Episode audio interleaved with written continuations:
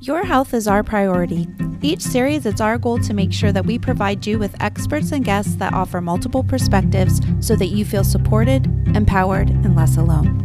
Like the work we do? Buy us a cup of coffee. Or tea. You can leave us a tip over at ko-fi.com slash the hip podcast, which is ko-fi.com slash the HIP podcast, or with the link in our show notes. When you buy us a cup of coffee, you not only support the work we do, but also gain access to early releases and downloadable resources. Again, that's ko-fi.com slash the hip podcast.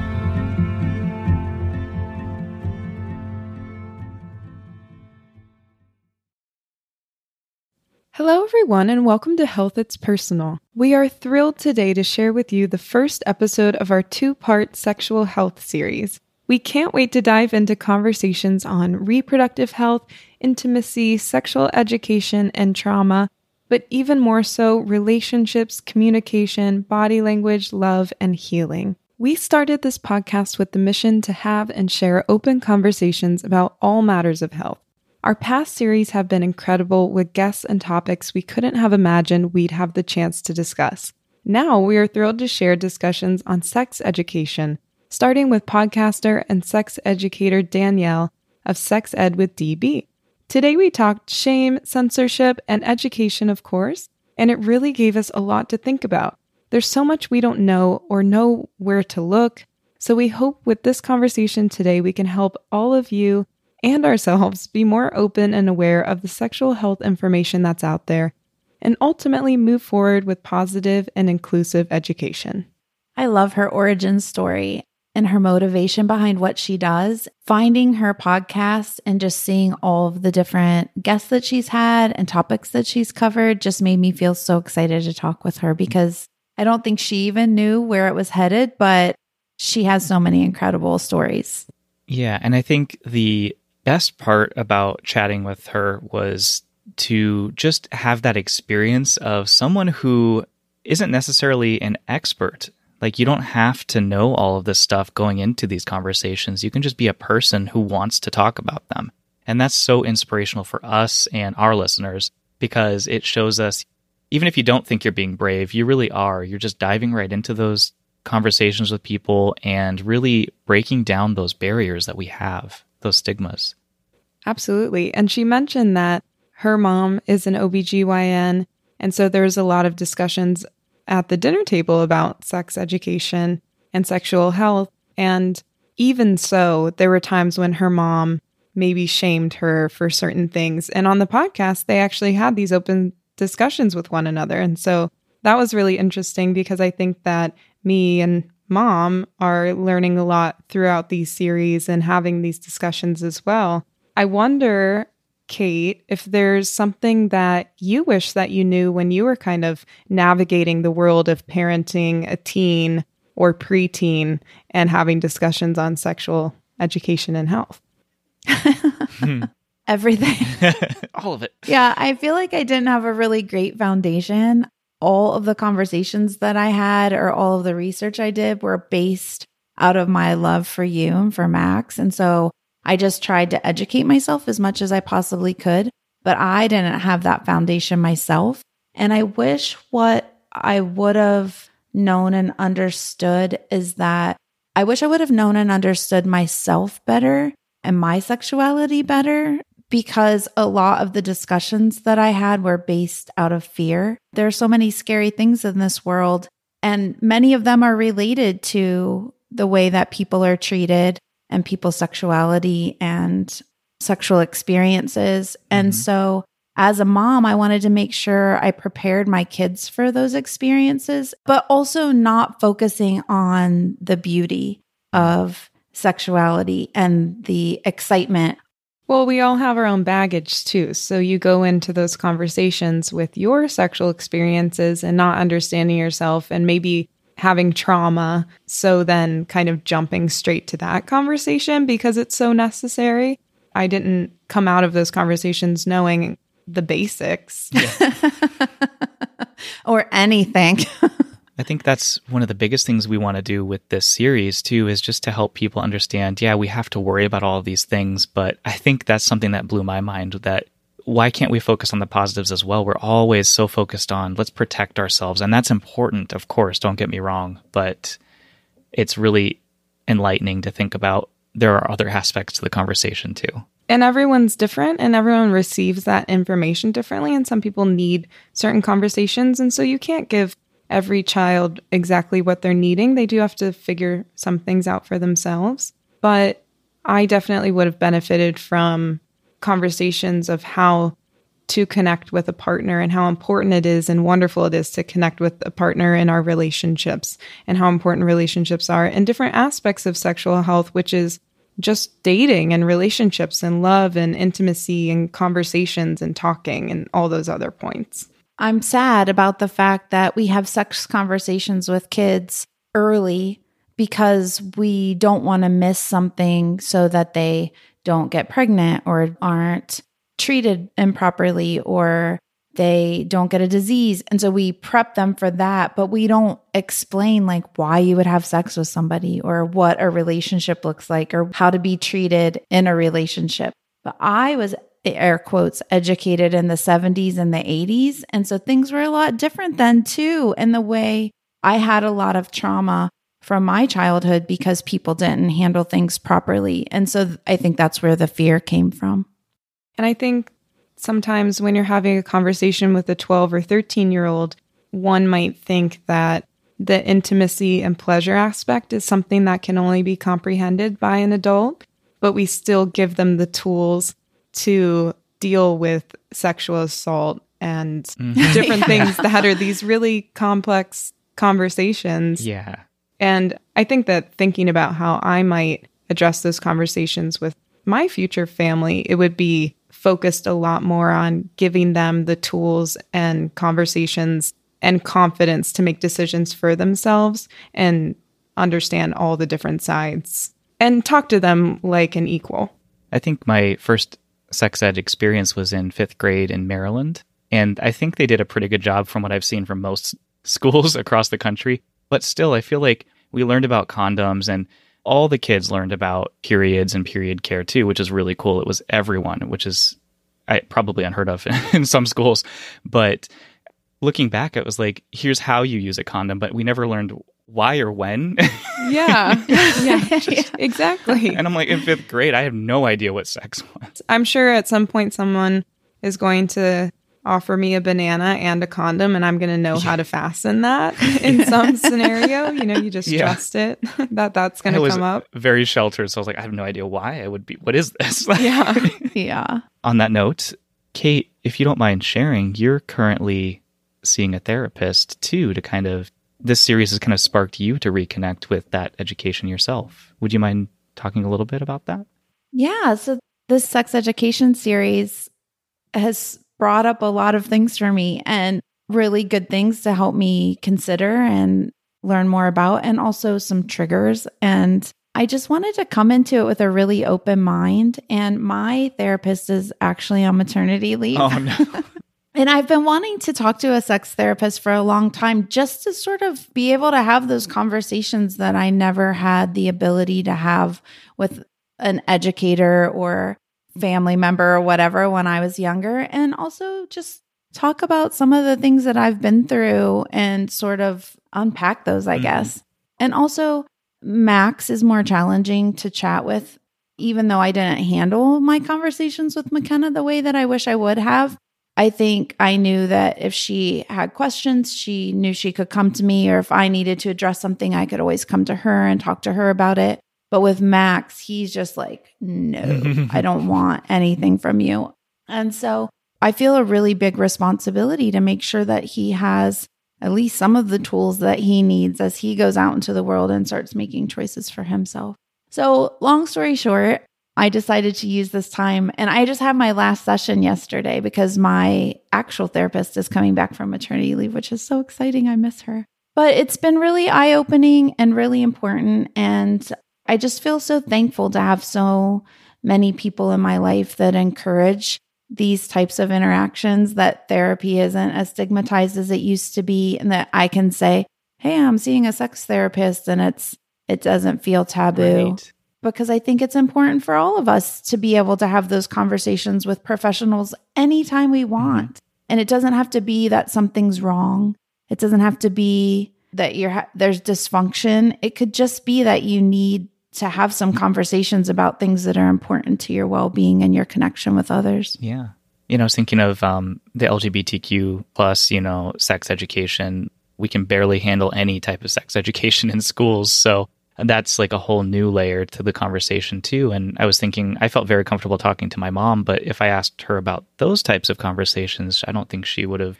And that's maybe when you bring in a you know someone who's an expert. so that's a really yes. great opportunity.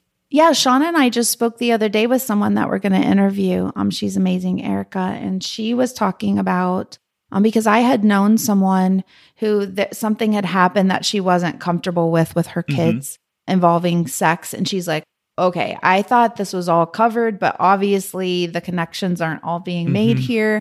So I need a professional to come in and talk to my teens. And she had someone come to her house and say, and just she left and she just let them ask all the questions. And oh my gosh, I wish I would have done that. That is brilliant. And it was so cool. Erica said that someone had asked her to do that for her daughter and her daughter's partner because they were ready to have a sexual relationship and she wanted them to be able to ask all the questions. And brilliant. Mm-hmm. It was really cool. I love it. that is really cool. Yeah. So it's all really exciting that we're heading down a really positive path in education. And Danielle has a ton of great information on how to find the right information and how to have these conversations. So we're so thrilled that she sat down with us today. So please, everyone, grab a cup of tea and enjoy.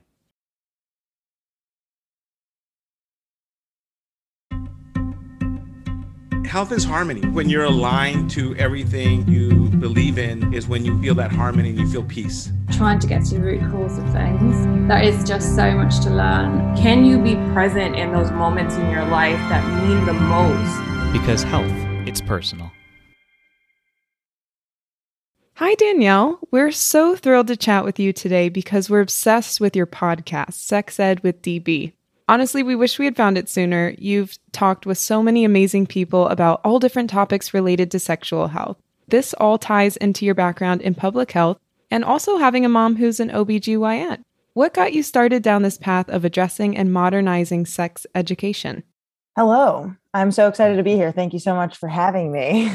I'm really stoked to chat today what got me started down this path. Also love that y'all did so much research and know that my mom is an obgyn very fun. I usually have to break mm-hmm. that news at some point in the interview.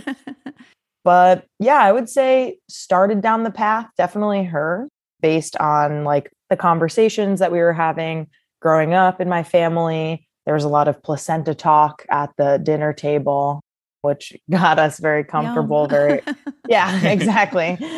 Very early on but there is kind of one aha moment that I do like to share with people when it comes to the beginning of my sex education journey in a bit more of a serious way, career wise. And so it really started when I was teaching English abroad in Israel for a year after I graduated from college. So I was like 21, almost 22 years old, pretty young at this point.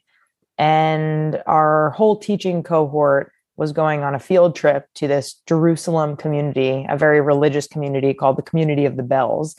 And we had an, an interaction with a rabbi there who was kind of showing us around and sharing his customs and traditions and showing us this really grand, beautiful temple. And we were kind of chatting with him for a really long time. And kind of offhandedly, he says, I have five daughters also. And when each of them reach the age of 17 or 18, we marry them off by the matchmaker and they don't learn about sex until their wedding night when they have it. And we pray that they get pregnant from that sexual encounter. Oh, hmm. woof. and I, memory is funky. Maybe it didn't happen all in 10 seconds of horrificness, but that's what I remember. Yeah and i was the only one who like shot my hand up out of this room of like 50 people to like kind of combat this horrific sexist misogynistic blatant disregard for human rights and hmm. i was like what about what they want? Like, did they have a say in any of this? Like, what if they don't really want to be moms right now or ever? And what about their bodies and information? Like, these young women don't have access to the internet in ultra Orthodox mm. communities. And so he kind of like brushed me off and was like, this is just how it goes. Yeah. Shut up, yeah. kid yeah and i i remember so vividly like i went home that night and wrote a note in my cell phone being like october of like whatever 2015 like this is or i think it was october 2014 like that is the day that I, i'm just like so floored by this injustice and you know it's not just happening in israel it's not just happening around the world in third world countries it's happening in our own backyards you know i went to berkeley for undergrad it was definitely happening there It happens everywhere, basically. And so that's really the aha moment I like to share about what really got me started in this field. Yeah. And I'm just kind of taken back by the fact that you felt brave enough to raise your hand and and you were able to kind of get your thoughts together. Sometimes I get so shocked by moments or shocked by things that happen that it takes me a good 3 or 4 days to even realize how shocked I am. So the fact that yeah. you had the presence of mind to push back in that moment, I think is really brave. Thank you. I appreciate that. I, it was kind of like a knee jerk reaction. I was just like, oh no, it's going up. I just like couldn't stay silent. It like felt too wrong to not say anything. Yeah. Yeah. That's amazing. I would have tweeted about it, but I didn't really have a Twitter, I don't think, at that point. Can you believe this? I know. If I had it, no one was following me. So I just think I would have said to nobody, basically, um, yeah. that it was garbage. yeah. Yeah. Just for yourself, a little old journal. Yeah. So you started this podcast. What was kind of like your initial goal when you created it, or what were you thinking? What were you trying to accomplish? Yeah. So kind of fast forward to 2016 and the election of Trump and that in tandem with my experience in Israel just it made me just want to like do something. Like that really was the goal from the get-go mm-hmm. was like let me just like do anything that will make me feel like I'm fulfilling, like something that feels really good, that I'm storytelling, that I'm like really just like trying to make something for myself that feels good and feels like I'm actually taking action. Mm-hmm. So I think that w- was really the impetus for starting it and I didn't really have like long term goals beyond like the first season. You know, I was just kind of like, oh, I don't really know where this is going to go. I don't really know how successful it's going to be, but it felt really good to just be able to do something about what was going on. Yeah, absolutely. So, when we started our podcast, we were interested in providing education for young people, young adults, parents about all matters of health, obviously, but it stemmed from us not getting what we needed regarding sexual health when we were younger. And we wanted to kind of tackle sexual health. And it took us a while before we've even gotten here because it's so overwhelming. Everybody's journey is different, everybody's experience is different, needs. And so I think that's amazing that you felt so comfortable tackling it and just jumping right in, what were some of your first episodes? Thank you, by the way, for the kind words. I really appreciate that. And it's funny though, before I answer your question, you don't really think about it when you're doing it sometimes. You're kind of just like, well, here we go. I'm just going to really go for it. I didn't really know I was being like brave or like, you know, doing anything different. I think also I was lucky to be surrounded by doers in my life. So it mm. felt very natural to be able to take that step. But in terms of some of our first episodes, the first season was a really interesting format, which is I interviewed the same six people for every single episode about each episode topic. So if you oh. listen to the first season in full, you'll hear that the same six people show up in different amounts of time per episode based on their expertise. Mm-hmm. But I thought that was a really interesting format because we were able to see a full person's opinions, experiences about all of these different kinds of topics. So that was the first season. And then it kind of changed from there. I think the second season, we did like a couple segments per episode, a couple people talking on the same topic, like separately, like we had one on one conversations and I would edit them together. And then seasons three through five were just one person per episode to really just hone in on the topic and that person's expertise and journey. So, yeah, for the first season, though, the kinds of things that we were talking about were things like birth control, there were things like basically things about relationships, polyamory, BDSM, kind of covering sex ed 101 even our first episode was just like this is sex ed everybody giggle kind of like Mhm. let's just like talk about it in general and what your experiences were like with sex ed growing up Yeah. Wow. And everybody's different, but also the same, right? bad Lacking. generally yeah.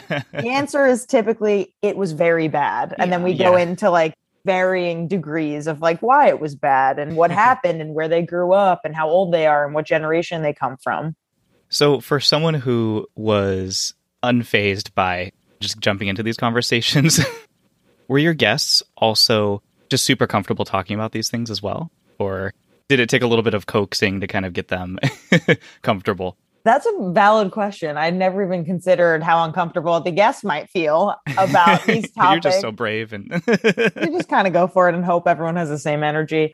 I think in the first season, the people who I chose were intentionally wanting to share their experiences. So I think in general, all the guests that we've had have been mostly very comfortable with either the topic area that we're discussing because they're so used to talking about it in their everyday life with their career or because my mom is someone who's been on every single season and her and I have had a lot of really interesting conversations. She is someone actually who because of the generation that she grew up in even though she's an OBGYN there were certain things that were intentionally uncomfortable conversations like in season 1 or season 2 I kind of publicly talked about how she unintentionally shamed me for masturbating growing up without realizing it yeah. and I was like, let's talk about this, mom. Like, did you know you were doing this? And she was like, oh, I didn't really know. I was shaming you by doing X, Y, and Z. And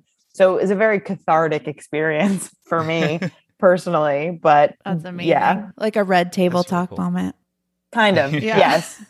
And if you didn't know, Kate and McKenna are mother and daughter. I did Yeah. learn that from my So that's been fun. conversation with Kate. Yes. So I see, I'm sure there are many similar kinds of revelations or discussions around what y'all talk about with your guests.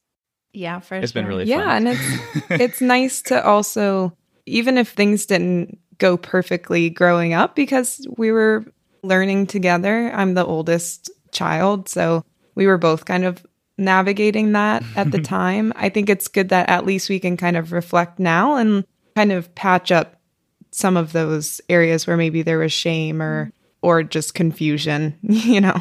Exactly. you know, your mom being an OBGYN, that makes me feel so much better knowing that she didn't handle it perfectly either, at least in your eyes. You know, we're all human, but even with all the information, some stuff doesn't always necessarily get through. But when you are so lacking, it's a full time job, you know, just trying to figure out what wisdom to impart that you never even received. So it's whoa. Totally. Mm-hmm. Yeah. Her only sex ed growing up was the library. She would tell me that she would go check out books and kind of see mm-hmm. what was that in the 70s and the 80s. You know, there wasn't really anything available then Yeah. for young people on a scale like there is now with the internet and with people on Instagram and social media who are both a lot of good and a lot of harm that comes along with that. And hopefully you're on the side of the algorithm that gives you the medically accurate, science backed, non shamey, non judgmental sexual health education. But really depends on what you're clicking on and, and what's going on. But that's kind of a, another conversation, I guess. Yeah, big one for sure. But let's chat about that for a second. You know, you can find unethical porn everywhere, right? But to get some real sex education out there, it almost seems like the powers that be are looking out for you and censoring all that good, medically correct, mm-hmm. important information, right? Yeah. A lot of sex educators are experiencing this real issue with social media, which is that they are conflating sexually explicit content with medically accurate, age appropriate sex education. And it's a problem because, at least I'll speak for myself, I recently started doing this full time. For four years out of the four and a half years I've been doing this, it's always been a part time gig, always had, you know, either a full time job or another part time job, or was doing grad school or something. So mm-hmm. wasn't able to really put my all into it. And now that I am, I realize what an issue it can be for people who depend on, for example, paid social media partnerships with brands that we really like and support. And when we're shadow banned, where we're not able to get our own ads approved, or when we're not able to get the kind of content out there to people that we think is fantastic content, science backed, medically accurate content, that's an issue because then what happens is young people then find other sources to get mm-hmm. that content. And if they don't have studies behind that or they're not using trusted sources, then that is harmful and dangerous. Yeah, very yeah, much. We, uh, McKenna made this amazing trailer for our sexual health series, and we already have experienced that just with the trailer. Yeah. so, and there's just some kissing. Yeah, it's just a little kissing, like yeah, with two women, right? Maybe they're, you know, I don't know, read too much into it, but you're Sean's like they're told a whole story. Yeah, I'm already like making notes.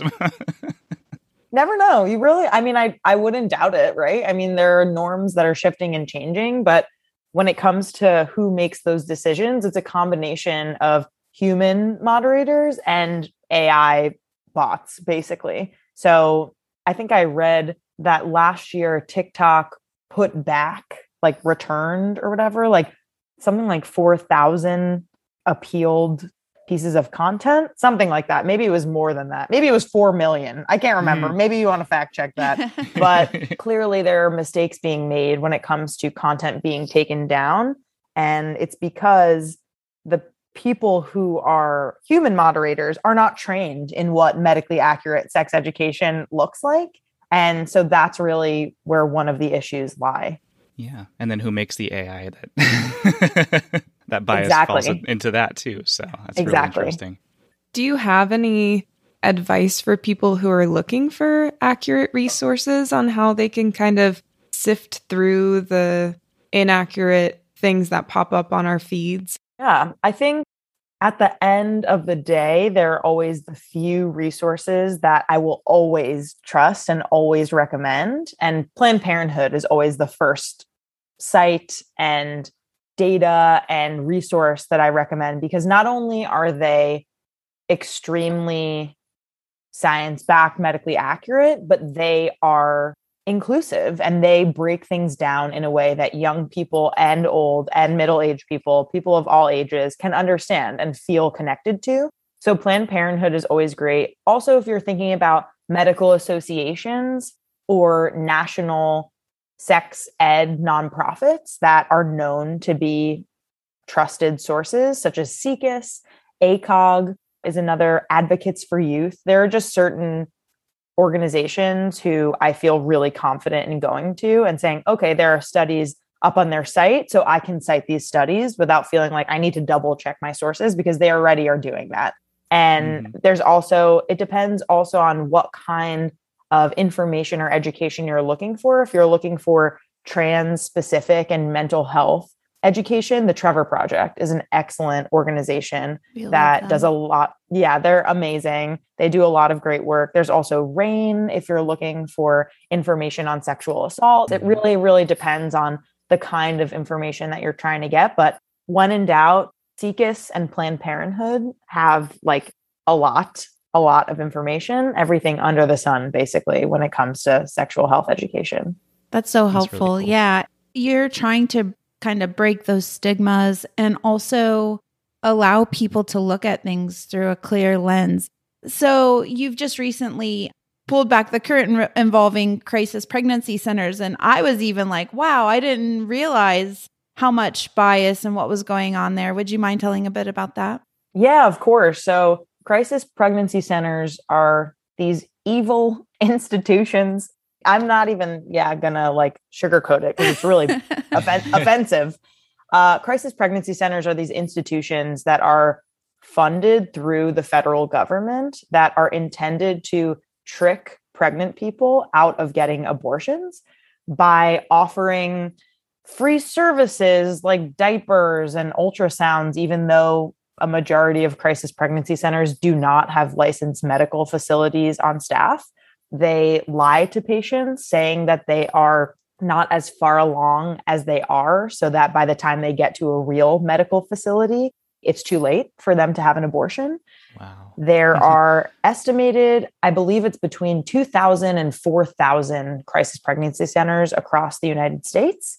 And it's a major issue because they also pay for search engines like Google for their mm. crisis pregnancy centers to come up when someone types in abortion near me. You will get a crisis pregnancy center. Crisis pregnancy centers are also often located next door to abortion clinics to trick people into going into their clinics instead of abortion clinics. It is masterminded evilness. Like they have been doing this for decades and trying to prevent people from getting the very legal health care that people deserve. And it is wildly messed up. We just did an entire episode on it for the Sex Ed Show, our video series, cracking open sex education for all that we're releasing on uh, all of our platforms. So, highly recommend you checking it out. We have uh, one episode with four parts that are a minute each. So, in total, we have four minutes of content on this if you're looking to learn more. And it is horrific. And the last thing I'll say is that you might be wondering, okay, how the heck is this not illegal? This is hmm. this sounds textbook illegal.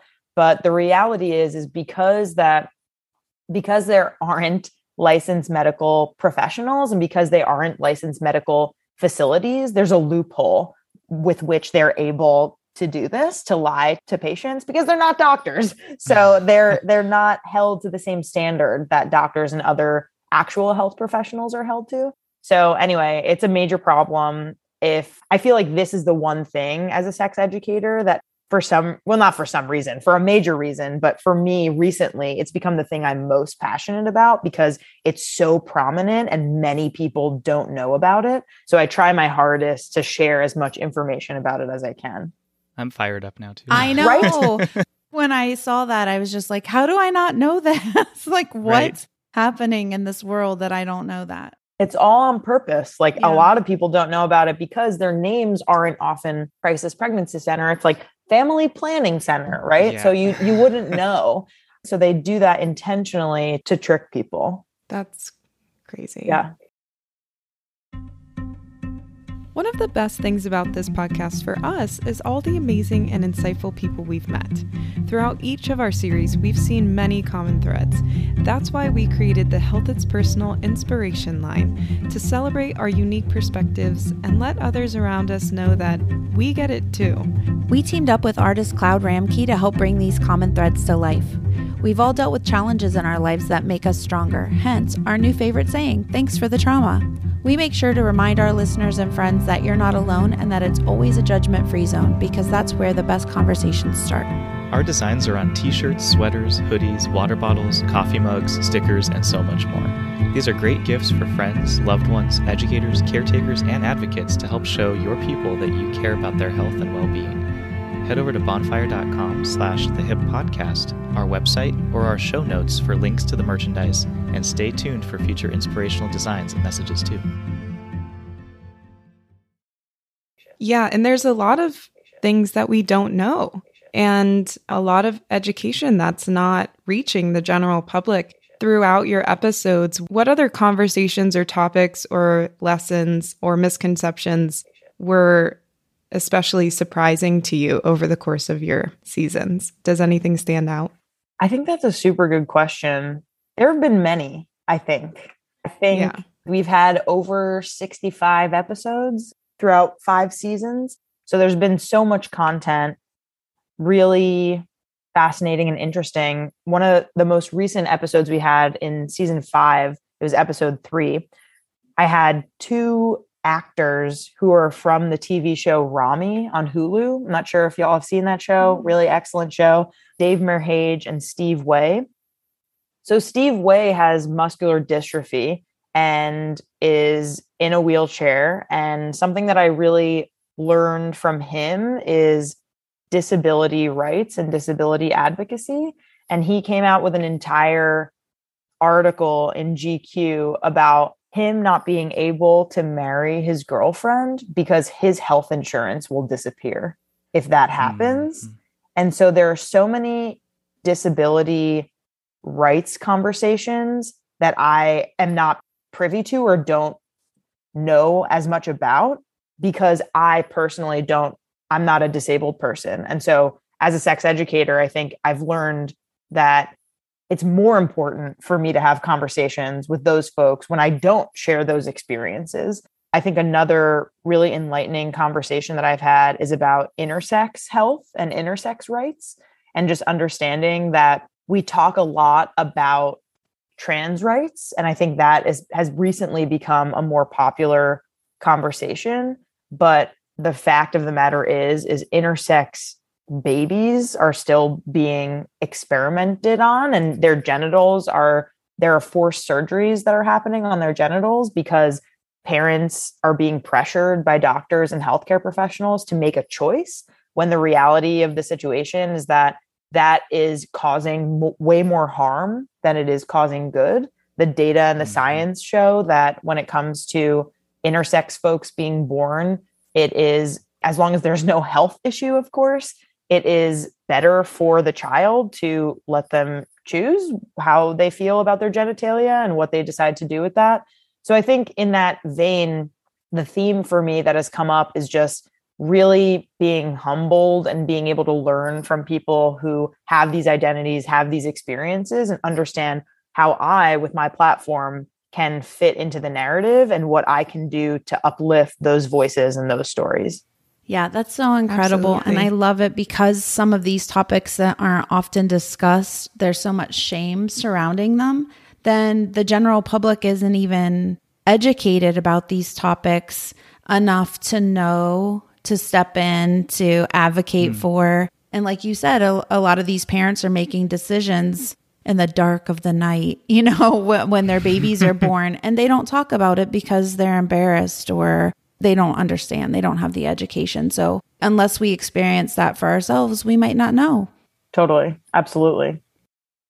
You know, you've had all of these amazing experiences and you've created this incredible podcast. And in your background, you have a little bit of history with film and media studies. And we were wondering how that might have come into play with the work you're doing around sex education. Thank you so much for mentioning my film and media studies degree. Nobody asks about that nowadays. No. Interesting question. I think that that's really what started this whole thing of the importance of storytelling for me. I think when I was in college, I was one of those kids or backing up in high school where I I, lo- I like to do everything. Like I was kind of like a jack of all trades. I didn't know exactly what I wanted to do with my life. Like I knew that I loved working with young people. I knew that I loved teaching. I knew that I loved performing and singing. Like there were all these things that I knew that I was good at and enjoyed, but couldn't really see like a path for me necessarily, like an engineer or, you know, a doctor. Like that wasn't really where I was headed. Hmm. And I think that when I was in college and realized, oh, there's like film and media studies. It was more history and analysis. I kind of wish that it was more like a production kind of track. But I was just so fascinated by the stories and by how you could use film to really change the way people view and experience certain things. And that was just so exciting to me. And so I had thought that maybe I wanted to be like a film producer. I wanted to work for Pixar. I don't know. You know, you come out, you know, you have no idea what the hell you're you're doing. Or I was like, oh, maybe I'll be a documentary director or something like that, like real. I still want to be that. Yeah, I mean, who knows? We'll see. I think it's really cool though because yesterday I had this revelation with the Sex Ed show, the video series that I'm doing, and ever since I was like 20 or 21, I did have it in my mind. I want to teach sex ed through video. That's what I want to do. I want to really follow through with that. And I hadn't been able to until right now. And that feels cool to like really have made that promise to myself and to, be able seven years later to fulfill that in a way that feels like it's mine and like I'm really excited about the work that my team and I have produced. That's so cool. I teach some film studies courses, and that's one of the biggest takeaways the students come with is, um, wow, that you know, we learned these stories. It's not just watching it for fun. It's you know, you don't always have to analyze it.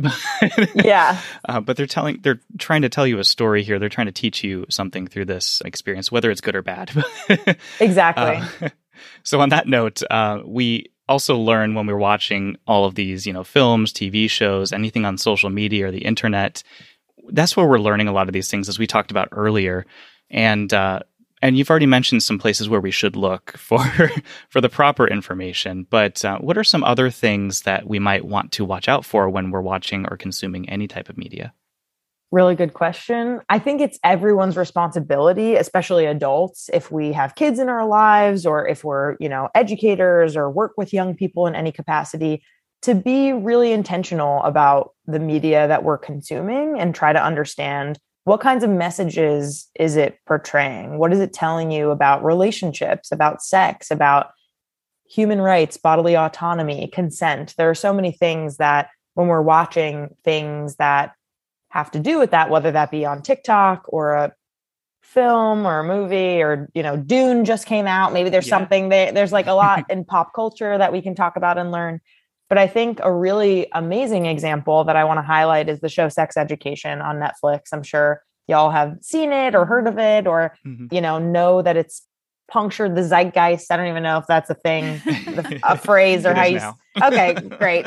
Um, if it's not already, if it should be, but I think as a sex educator, it's funny because I notice even the content being like a little PSA like kind of like, and here now we're going to talk about HIV. Like it kind of yeah. feels like that a little yeah. bit. But that being said, as a normal person watching, it is the best example of a mix of pop culture where someone like most people are watching this show or have heard of this show and fantastic writing, really dynamic characters, loads of information, education, normalization of everything about sex ed, right? There's LGBTQ health and relationships, there's identity, there's pain during sex, there's awkwardness, relationships, how you navigate your mom who's a sex therapist, you know, butting into your business and just like trying to figure that out. And so I think that there's so much good there. And for folks who haven't seen that show, I highly recommend checking it out and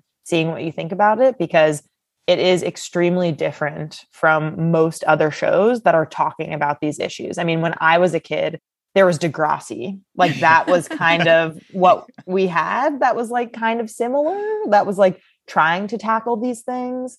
But sex education does it in such a way that's so artful and really intentional. And so I think if you want to understand what to look out for and how to process the information you're gathering, start there and see what you think of that show.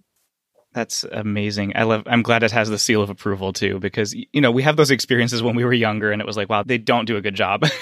Right. so oh, I know when they have that um, in the first episode they have that big drawing of the female anatomy and um you know they're trying to label it or whatever but it's really big so everybody can see it and i was like i need to pause that yeah.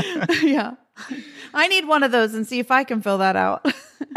I know. It's t- we, we're not taught how to do that. So i think these shows are su- in some ways subtly teaching us correct information that we're too embarrassed to ask about because it's maybe you know we feel like it's too late but the reality is it's never too late. And you can always find media that are doing a really good job of portraying it. But mixing it with things that people actually want, like teenagers having sex in the chemistry room or something, which I don't know. Right. Has that ever happened? Like, where, where does maybe. that happen? I hope people don't spill vials and stuff over if that's what they're doing, but maybe. There's definitely the storytelling element that's really enjoyable to watch that is really attractive to teenagers who romanticize a lot of these things, you know, because we are so drawn to the Gossip Girl narrative. Loved that show.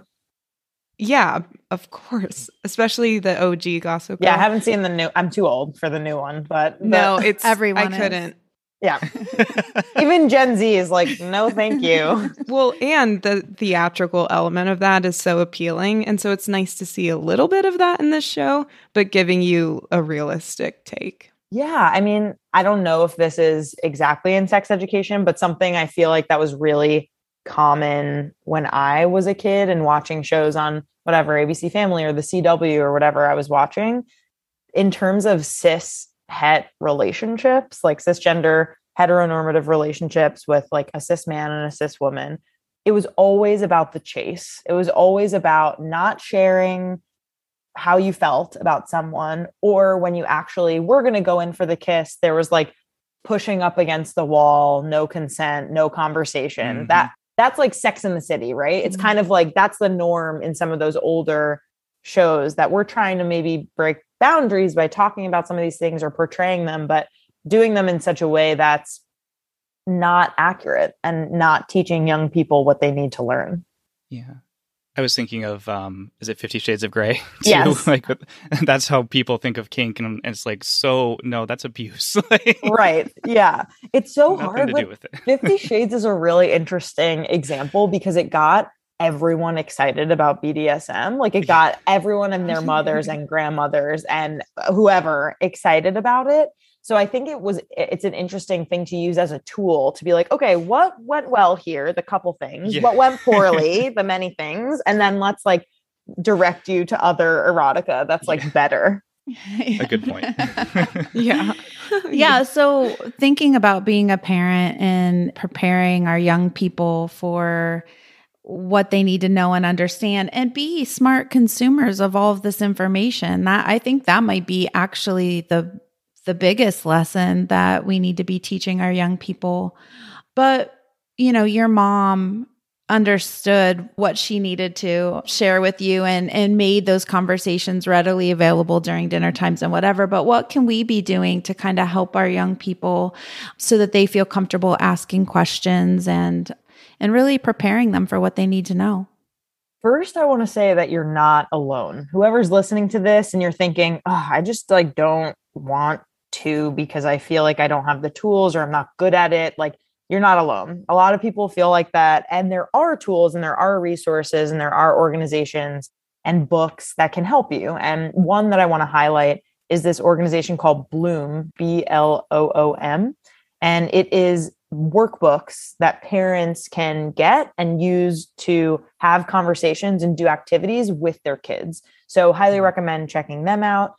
There's also Amaze, A M A Z E, which is this really awesome video series that, well, they're an organization, but they have a really awesome video series that's animated and all on YouTube, and parents can start to watch some of that to understand okay, what's age appropriate sex education? So that's those are videos for young people, I believe, all the way from like age eight until like 16 or 18.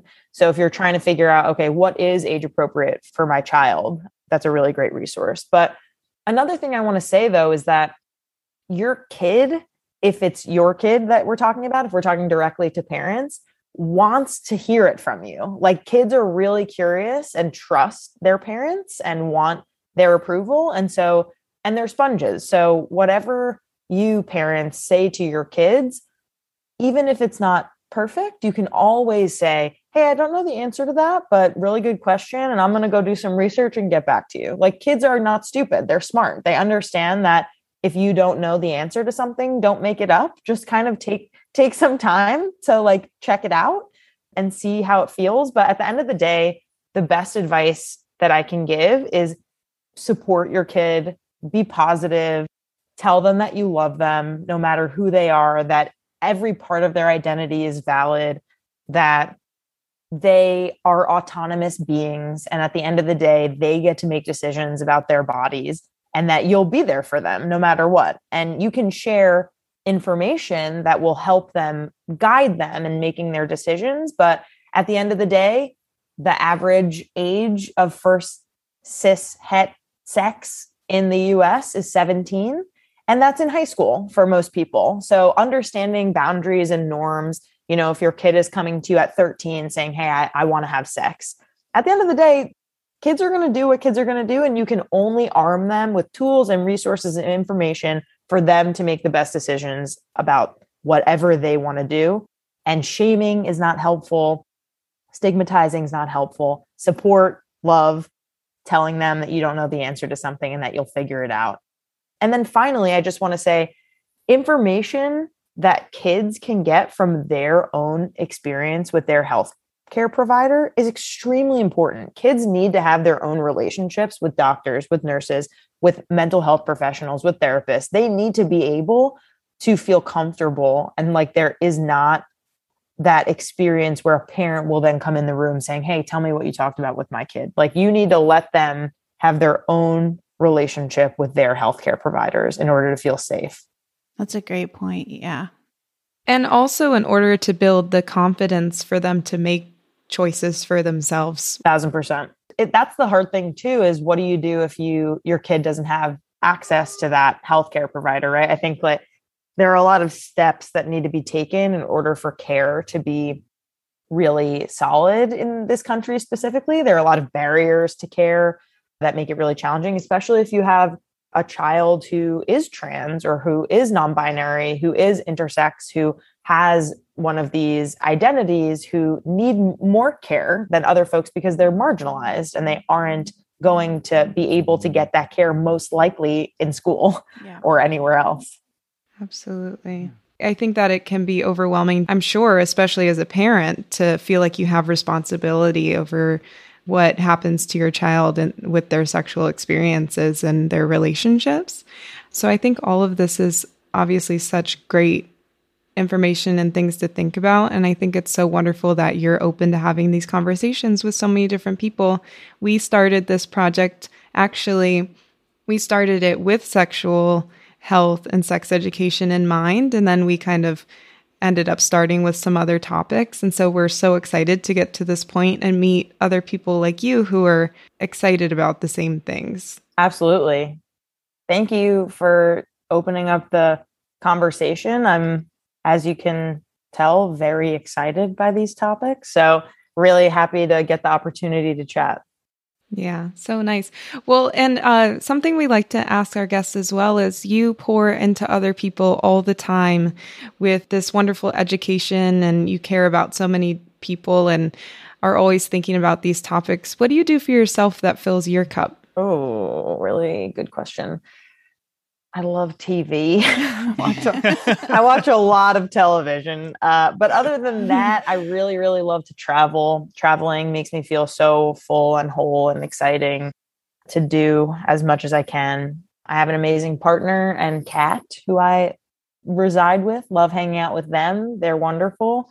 I also sing and perform. And when I was living in San Francisco, I was in a like a folk Americana trio band and we would gig like all over SF so I miss that a lot. That was really fun. And I would say those things majorly fill my cup. I have a really big family that I love to to see and spend time with. My brother and sister-in-law are about to have their first baby in like a week. Wow. So that's, that's a lot to so fill your cup with. yes, totally. It. So, if someone is interested in all of these amazing podcasts and videos, where can we find your information? Yeah, so we're all over the web. Find us on socials. On Instagram, we're at Sex Ed with DB Podcast. On TikTok and Twitter, we're at Sex Ed with DB. And on Facebook, because they, for some reason, are super strict, we're at Ed with DB. They wouldn't even let us put sex in the title. If you're profesh, add me on LinkedIn. Check out our LinkedIn page. We also have a YouTube that you can check out. So uh, find us Sex Ed with DB on YouTube. If you uh, want to listen to our podcast, check us out anywhere where you can listen to podcasts, Spotify, SoundCloud, iTunes, wherever you go. And uh, check out our website. We're at sexedwithdb.com. We also have a Patreon that we're going to be uh, relaunching with some new, really cool prizes soon.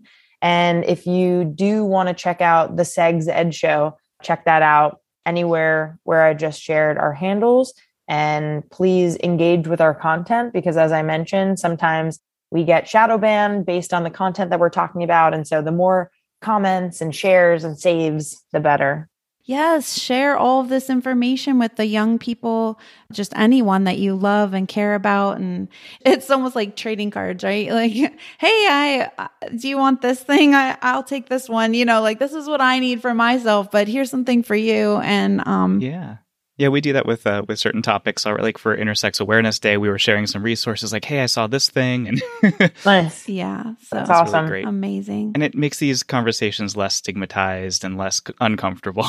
Totally more comfortable. yeah, yeah. Oh my gosh! Well, thank you so much. We really appreciate it, Danielle. Thank you all for having me. This has been a blast. Thank you. Take care. Have a good one. Bye. Thank you, everyone, for listening to this episode of Health That's Personal.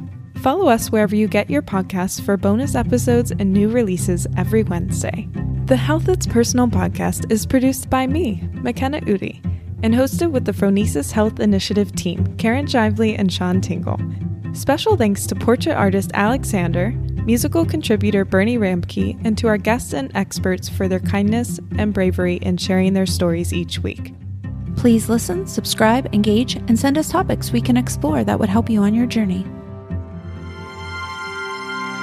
Because health, it's personal.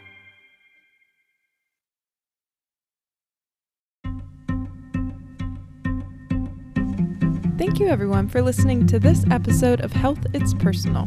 Follow us wherever you get your podcasts for bonus episodes and new releases every Wednesday. Please listen, subscribe, engage, and send us topics we can explore that would help you on your journey. Because health, it's personal.